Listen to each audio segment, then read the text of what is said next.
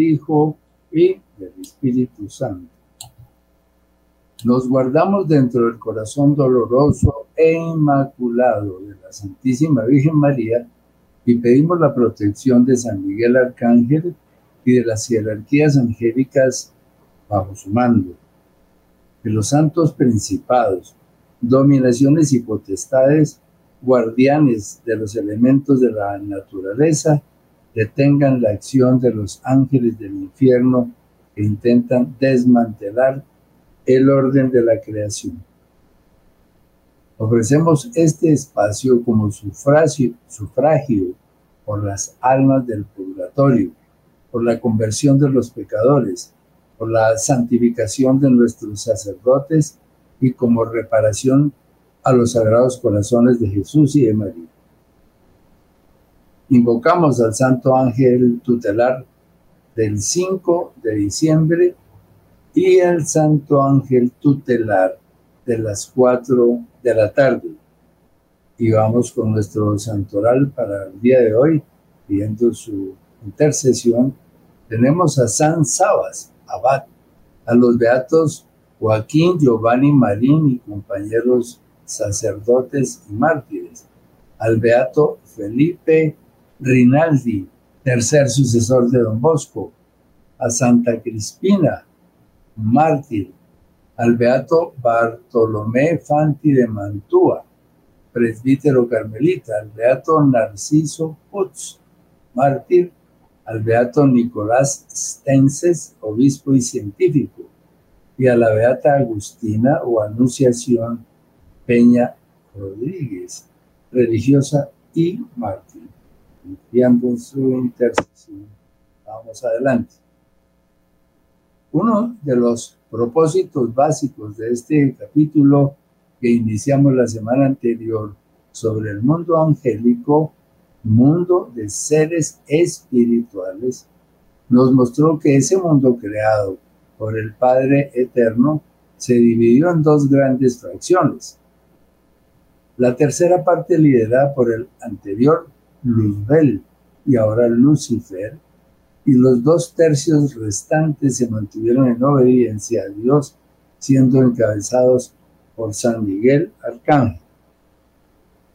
Infortunadamente, el pueblo de Dios muestra una gran ignorancia en lo que se refiere a estas fuerzas de ángeles obedientes o santos ángeles, que junto con la fuerza de los hermanos bienaventurados en el cielo, constituyen una milicia celestial encargada de la defensa de este pueblo de Dios que aún milita o militamos sobre la tierra. En esta investigación bibliográfica incluimos definiciones y textos de la Sagrada Escritura, de la tradición y del magisterio de la Iglesia. Con ellos podremos tener un conocimiento aproximado sobre este mundo de los espíritus angélicos. Igualmente incluiremos revelaciones escritas de padres y santos de la iglesia, como también enseñanzas procedentes de exorcistas y de demonólogos connotados de la jerarquía de la iglesia. Todo esto acompañado con un componente profético que complementará la información las milicias celestiales que el Señor pone a nuestra disposición para acompañarlos a nuestro combate espiritual. Infortunadamente muchas personas ni siquiera las tienen en cuenta, unas milicias, un ejército del cielo el Señor puso a, a nuestro lado para que nos ayuden en este combate. Entonces está compuesto por los santos ángeles, ¿no? Eso es una de las fuerzas inmensas que hay allí milicias de santos ángeles, bajo la dirección de María Santísima, Reina de los Ángeles, y de San Miguel Arcángel, príncipe de la milicia celestial. Por ese lado. Por el otro lado, tenemos los hermanos que ya alcanzaron la santidad, están en el cielo y son los hermanos bienaventurados. Ellos, como nos, una vez connotadamente nos advirtió Marino Restrepo, de peregrinos del amor que no vienen solos. Los santos están iluminados con una luz poderosa que encandila a los demonios, que se inactivan y calcinan en el radio de acción del santo. Vienen acompañados de miles de santos ángeles que además expulsan los ángeles caídos que se encuentran en el camino del santo cuando estos son invocados. Si podemos tener un cuadro de referencia sobre esa milicia poderosísima A ver, sobre este tema mantenemos una gran ignorancia y otras actitudes humanas que son descalificadores. El tema, por supuesto, de, fondo es la división entre santos ángeles y ángeles caídos. Muchas personas, pues como decíamos hace un momento, ignoran este asunto completamente. Otras no creen, a pesar de que se les ponga la evidencia, pues son incrédulas y eso es muy complicado de corregir. Otras más desprecian esta información. Les parece que es poca cosa, les parece que son invenciones de los curas que tratan de embolatar a la iglesia o al mundo de hoy. Y otras más se burlan. Dice que es un, es un cuadro muy doloroso de conductas humanas que se pierden de la ayuda de esta milicia celestial tan poderosa y tan necesaria en estos tiempos que vivimos, tiempos apocalípticos. Por supuesto que no podemos prevenir lo que no conocemos. No podemos prevenir un combate espiritual porque no conocemos las milicias celestiales que acabamos de ver y el propósito de estas milicias celestiales y tampoco conocemos al maligno y sus huestes satánicas ni el infierno. Entonces es imposible caminar por el mundo en esta forma y sufrir las consecuencias de semejante situación. Nos vamos eh, con el magisterio de la iglesia. Revelación divina.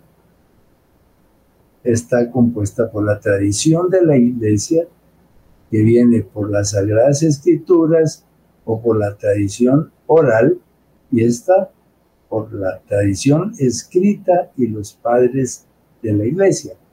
Y por el otro lado el magisterio de la iglesia, que la información, el compendio viene en los concilios y en, los dogmas de la iglesia católica. Todo eso condensado en el catecismo y en el Denzinger. Esta es la fuente fundamental de toda información espiritual que tenga que ver con la Iglesia Católica. El magisterio de la Iglesia vela y regula la pureza en la transmisión de la revelación divina. Catecismo número 328. La existencia de seres espirituales no corporales que la Sagrada Escritura llama habitualmente ángeles, es una verdad de fe, verdad de fe. El testimonio de la Escritura es tan claro como la unanimidad de la tradición. 329. San Agustín dice respecto a ellos, el nombre de ángel indica su oficio, no su naturaleza. Si preguntas por su naturaleza, te diré que es un espíritu. Pero si preguntas por lo que hace, te diré que es un ángel. Esta definición es muy necesaria tenerla en cuenta porque hay veces que se mencionan seres humanos, profetas, y se les califica de ángeles, pero por lo que hace, o sea, por la transmisión, no por su naturaleza. Con todo su ser, los ángeles son servidores y mensajeros de Dios, porque contemplan constantemente el rostro de mi Padre que está en los cielos. Son agentes de sus órdenes, atentos a la voz de su palabra. 330. En tanto que criaturas puramente espirituales tienen inteligencia y voluntad. Son criaturas personales e inmortales. Superan en perfección a todas las criaturas visibles, viviendo por supuesto al hombre, y superan en perfección y en inteligencia y en capacidad y en poder y en amor a Dios y en todo lo que ustedes quieran. El resplandor de su gloria da testimonio de ello, Cristo con todos sus ángeles. 3.31. Cristo es el centro del mundo de los ángeles. Los ángeles le pertenecen cuando el Hijo del Hombre venga en su gloria acompañado de todos sus ángeles. Mateo 25, 31. 3, 38. Nada existe que no deba su existencia a Dios creador. El mundo comenzó cuando fue sacado de la nada por la palabra de Dios. Nada existe que no deba su existencia a Dios creador. Todos los seres existentes, toda la naturaleza, toda la historia humana están enraizados en este acontecimiento primordial. Es el origen gracias al cual el mundo es constituido y el tiempo ha comenzado. Catecismo de la Iglesia Católica. Ahora vamos a entrar en una catequesis pontificia que nos ayuda mucho a ir individualizando las características de estos seres espirituales. Hablaremos, por supuesto, eh, em, en lo que tiene que ver con los santos ángeles primero que todo, pero debemos tener un reflejo de todo lo que se va anunciando como características de un santo ángel que también vienen a ser características del ángel caído. El ángel caído no perdió el poder con que fueron creados, solo perdieron, eso sí, el estado de gracia. Entonces, ¿quiénes son los ángeles? San Juan Pablo II. Una catequesis que él pronunció en las audiencias generales del 30 de julio de 1986 y del 6 de agosto del mismo año, señaladas en el Observatorio Romano. La participación de los ángeles en la historia de la salvación fue el título de esta catequesis. Miremos lo que nos enseña el Padre Juan. El nombre que la Sagrada Escritura les atribuye identifica las tareas de los ángeles respecto a los hombres. Ángel, angelus, quiere decir mensajero. Los ángeles, criaturas espirituales, tienen función de mediación y de ministerio en las relaciones entre Dios y los hombres. Es un punto básico. Luego sigue el Padre. El Antiguo Testamento subraya sobre todo su especial participación en la celebración del tributo de alabanza por parte del mundo creado hacia su creador. La iglesia iluminada por la luz que proviene de la Sagrada Escritura ha profesado a lo largo de los siglos la verdad sobre la existencia de los ángeles como seres puramente espirituales creados por Dios. De tal manera que cuando solo se menciona la palabra espíritu, pues sabemos que es una creación incorpórea que el Señor creó al principio, en Génesis. Lo ha hecho desde el comienzo con el símbolo niceno constantinopolitano y lo ha confirmado en el concilio lateranense cuarto del 2015, 1215 cuya formulación ha tomado el Concilio Vaticano I en el contexto de la doctrina sobre la creación. Podemos deducir que estos seres personas casi agrupados en sociedad se subdividen en órdenes y grados correspondientes a la medida de su perfección y a las tareas que se les confía. Los autores antiguos hablan sobre los coros angélicos, nueve como nos dejó escrito Dionisio el Areopagita en el siglo V. Esta información es crucial para poder entender después las manifestaciones de los ángeles en la vida de hoy del mundo. Pero debemos conocer esto para poder entender después. La teología, especialmente la patrística medieval, no ha rechazado estas representaciones, tratando, en cambio, de darle una explicación doctrinal y mística, pero sin atribuirles un valor absoluto. Ellos son de gran poder de voluntad. Después de su prueba, Dios los consolidó en el bien, así que su voluntad ya no se inclina hacia el mal.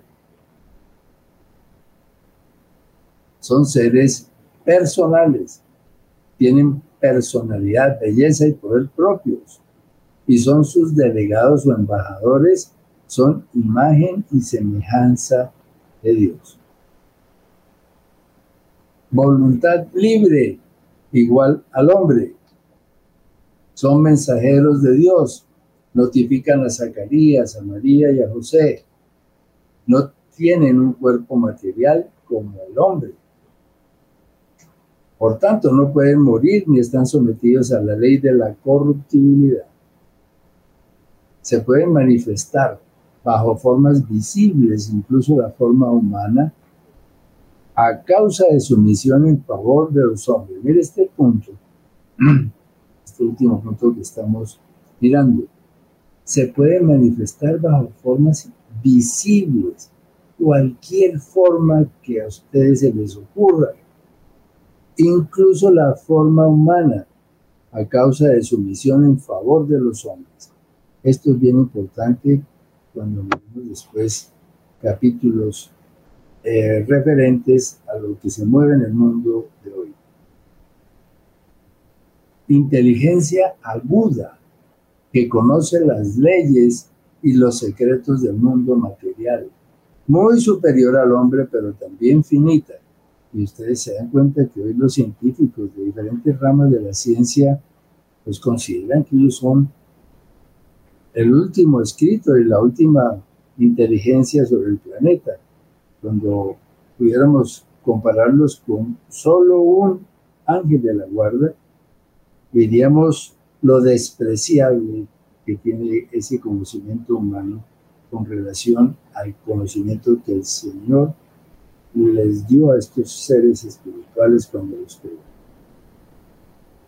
Casi agrupados en sociedad, se subdividen en órdenes y grados correspondientes a la medida de su perfección y a las tareas que se les confía. Aquí hablamos de serafines, querubines, tronos, dominaciones, principados, potestades, virtudes, arcángeles y ángeles. Esos son los nueve coros que Dionisio el Areopagita dejó en sus escritos. Ahora vamos a entrar en una breve pausa.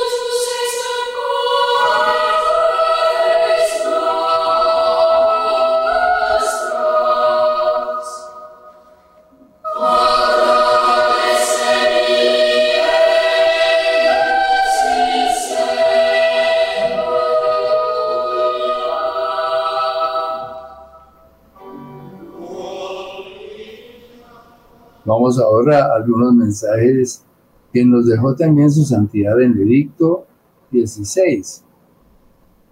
Dice, en, el fragmento de unas charlas que él dio antes del Ángelus del domingo, el domingo primero de marzo del 2009 en la plaza de San Pedro del Vaticano.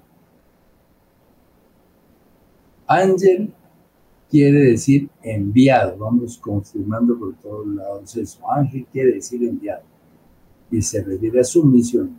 En todo el Antiguo Testamento encontramos estas figuras que en nombre de Dios ayudan y guían a los hombres.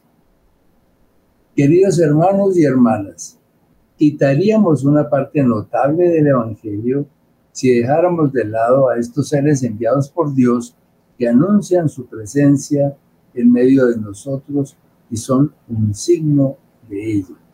Invoquémosle a menudo para que nos sostengan en el compromiso de seguir a Jesús hasta identificarnos con Él.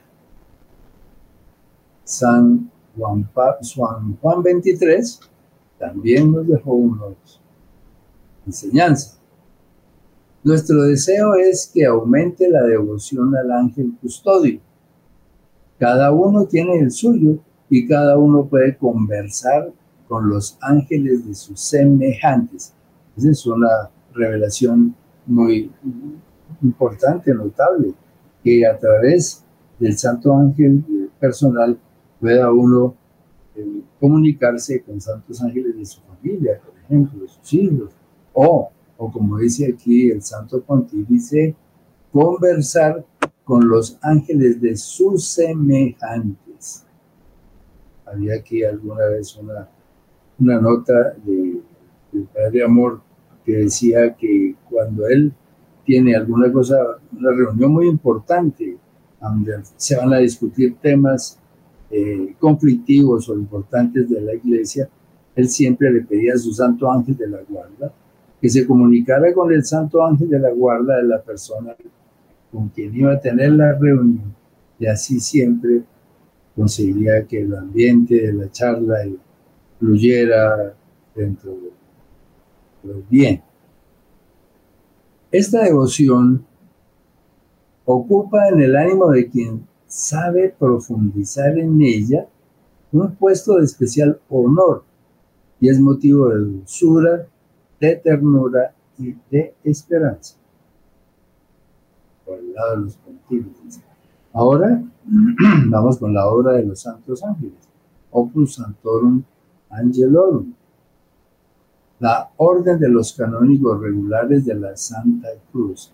Esta comunidad es la que tiene el receptáculo de todo el conocimiento sobre los santos, sobre la angelología en general, que fue en donde la madre Bitterlich los encaminó y les fue dando todas estas revelaciones. Una comunidad importantísima un día. Aquí tenemos al padre Andreas Danfer, director del seminario de Anápolis y considerado como uno de los sacerdotes con mayor conocimiento sobre el mundo de la angeología. Vamos a revisar algunas frases dadas por uno verdades de fe acerca de los ángeles, Padre de Al inicio de los tiempos, Dios creó seres espirituales, ángeles de la nada, de la nada. Segundo, la naturaleza de los ángeles es espiritual. Tercero, los ángeles fueron sometidos a una prueba moral. Esto significa una prueba de decisión entre el bien y el mal. Todos nosotros los seres humanos también. Cuarto, los espíritus malos, demonios, fueron creados buenos por Dios y se hicieron malos por su propia culpa. Cuarto concilio de Letrán. Los espíritus malos fueron creados buenos por Dios y se hicieron malos por sus propias decisiones. Quinto, por causa del pecado de Adán, el demonio tiene cierto dominio sobre los hombres. Hmm, por supuesto que tiene, sobre todo si se ha perdido el estado de gracia, nos convertimos en marionetas de esos espíritus del mal. Creer en la existencia de los ángeles es una verdad de fe, verdad de fe. Así lo definió el magisterio de la iglesia en el cuarto concilio de Letrán y en el Vaticano I. Dios creó de la nada a una y a otra criatura, la espiritual y la corporal, es decir, la angélica y la munda. Quien, quien niegue su existencia con pertinacia, sabiendo que es dogma de fe, comete pecado mortal e incurre en excomunión. Código de Derecho Canónico, Canon 1364. O sea que si no cree uno en los santos ángeles, por Dios, entonces le ha rebanado a la Sagrada Escritura una inmensísima tajada y su fe es mediocre. Una verdad de fe es expresión sinónimo de dogma de fe. Una verdad de fe es expresión sinónimo de dogma de fe. Total que aunque no se hable directamente de dogma de fe, si se habla de verdad de fe, es igual. El que no cree en la existencia de los ángeles no es católico en su doctrina. Es una frase muy clara. El que no cree en la existencia de los ángeles no es católico en su doctrina. Padre Andreas. Si la persona no sabe que creer en los ángeles es dogma de fe y no quiere ir en contra de la iglesia, no es excomulgado por causa de su ignorancia. Pero si la persona sí sabe y sabiéndolo no lo acepta, de hecho sería excomulgado, tal vez sin tener conciencia de ello. Estos son enseñanzas del padre Andrea Tanque. Muchas personas dicen que él es el, conocedor sobre la angelología más importante que hay en el mundo, o uno de los mejores de esa Opus Santorum Angelum.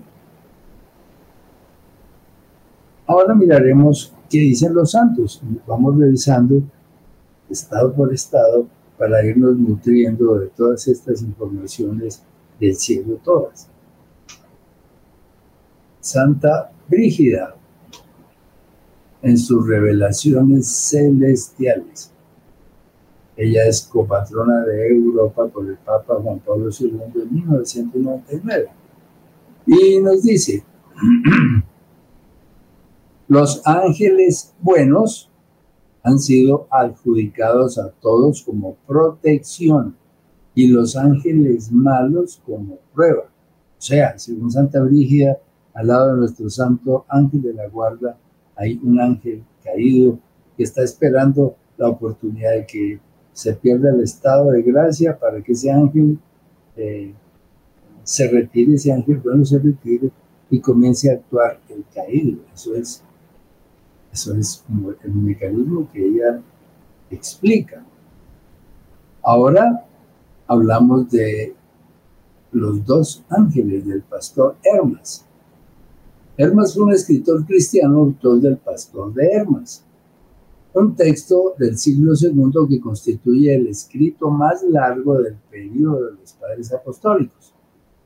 Orígenes y Eusebio de Cesarea lo identifican con el Hermas mencionado en un saludo al final de la carta de San Pablo a los romanos.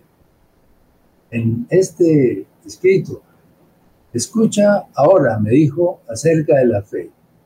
Dos ángeles hay en cada hombre, uno de la justicia y otro de la maldad. Pues ya no solamente Santa Brígida. El de la justicia te hablará de justicia, castidad, santidad, mortificación y sobre toda obra y virtud gloriosa. El ángel de la maldad es impaciente, amargo e insensato, y sus obras malas derriban a los siervos de Dios.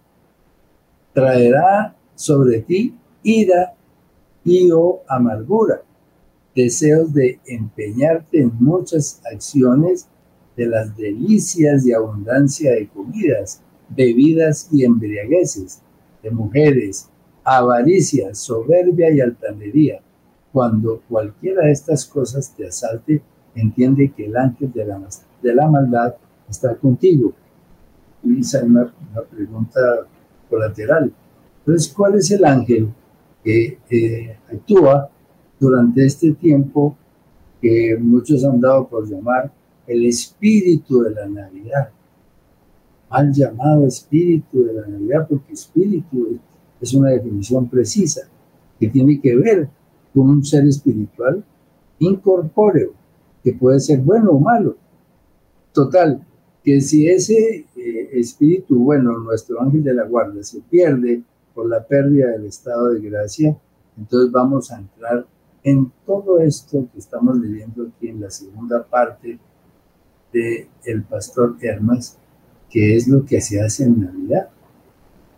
Deseos de empeñarte en muchas acciones, de las delicias y abundancia de comidas, bebidas y embriagueces, de mujeres, avaricia, soberbia y altanería, peleas, violencia, cuando cualquiera de estas cosas te asalte, entiende que el ángel de la maldad está contigo. Atención que este pastor Hermas está definiendo las cosas que vamos a ver en estos días de diciembre, todos los días en los noticieros, muertes, asesinatos, embriagueces, accidentes, suicidios, etc. Porque el ángel caído ha desplazado al ángel santo por la comisión de un pecado mortal que le hizo perder el estado de la gracia al que estaba defendido. Ahora Ana Catalina Emmerich y el demonio. He visto que toda criatura humana recibe dos espíritus al nacer, uno bueno y otro malo, nuevamente en la definición. El bueno es del orden más inferior, el último, el noveno. El espíritu malo no ha sido aún precipitado en el infierno, pero sí en los tormentos y está privado de la visión de Dios.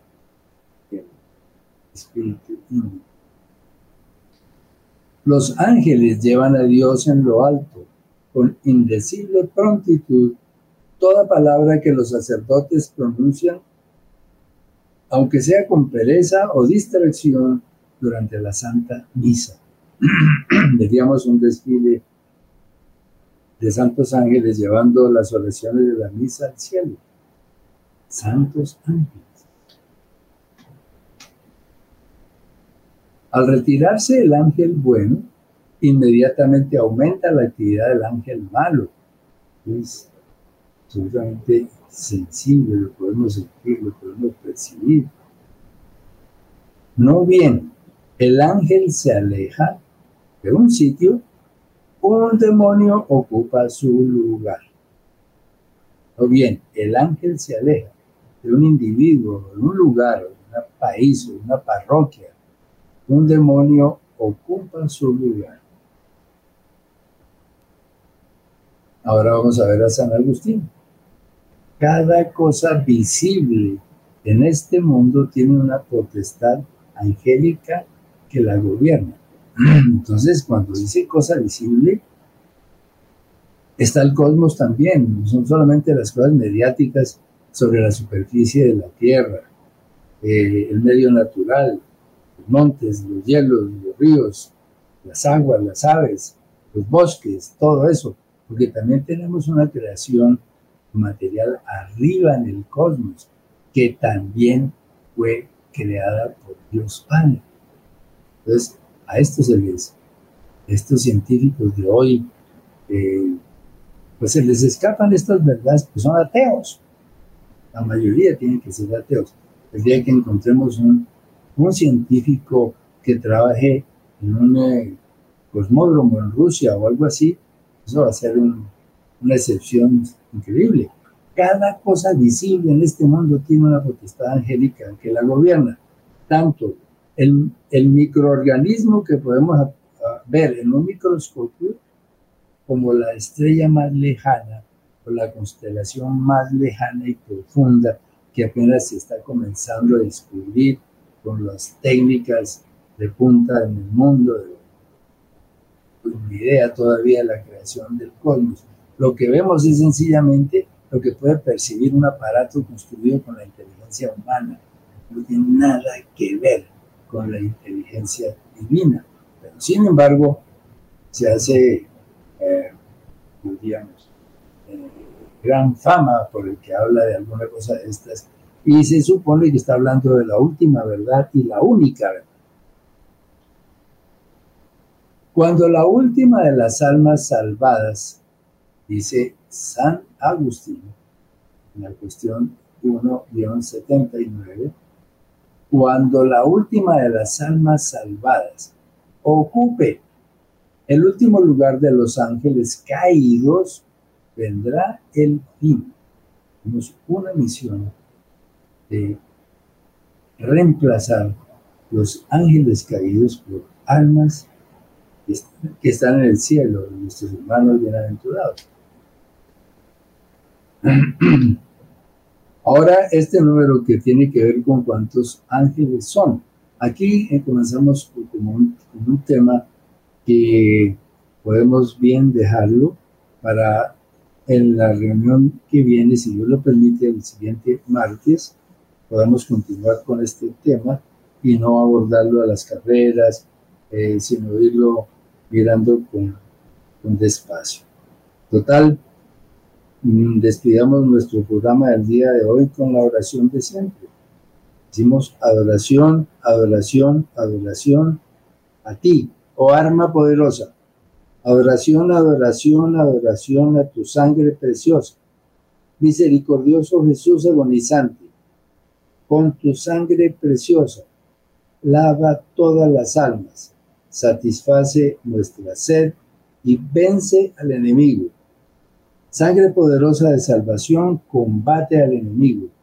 Sangre poderosa de salvación combate al enemigo. Sangre poderosa de salvación combate al enemigo. Que la sangre preciosa de Jesús cubra nuestro país, todos los departamentos, las riquezas naturales, los océanos, las montañas, los valles, las minas, la selva, los desiertos, los, los animales de la naturaleza, pero igualmente también nuestros directores, nuestros presidentes, nuestros ministros, la iglesia con toda su jerarquía, a Radio María y a todos nosotros. Amén.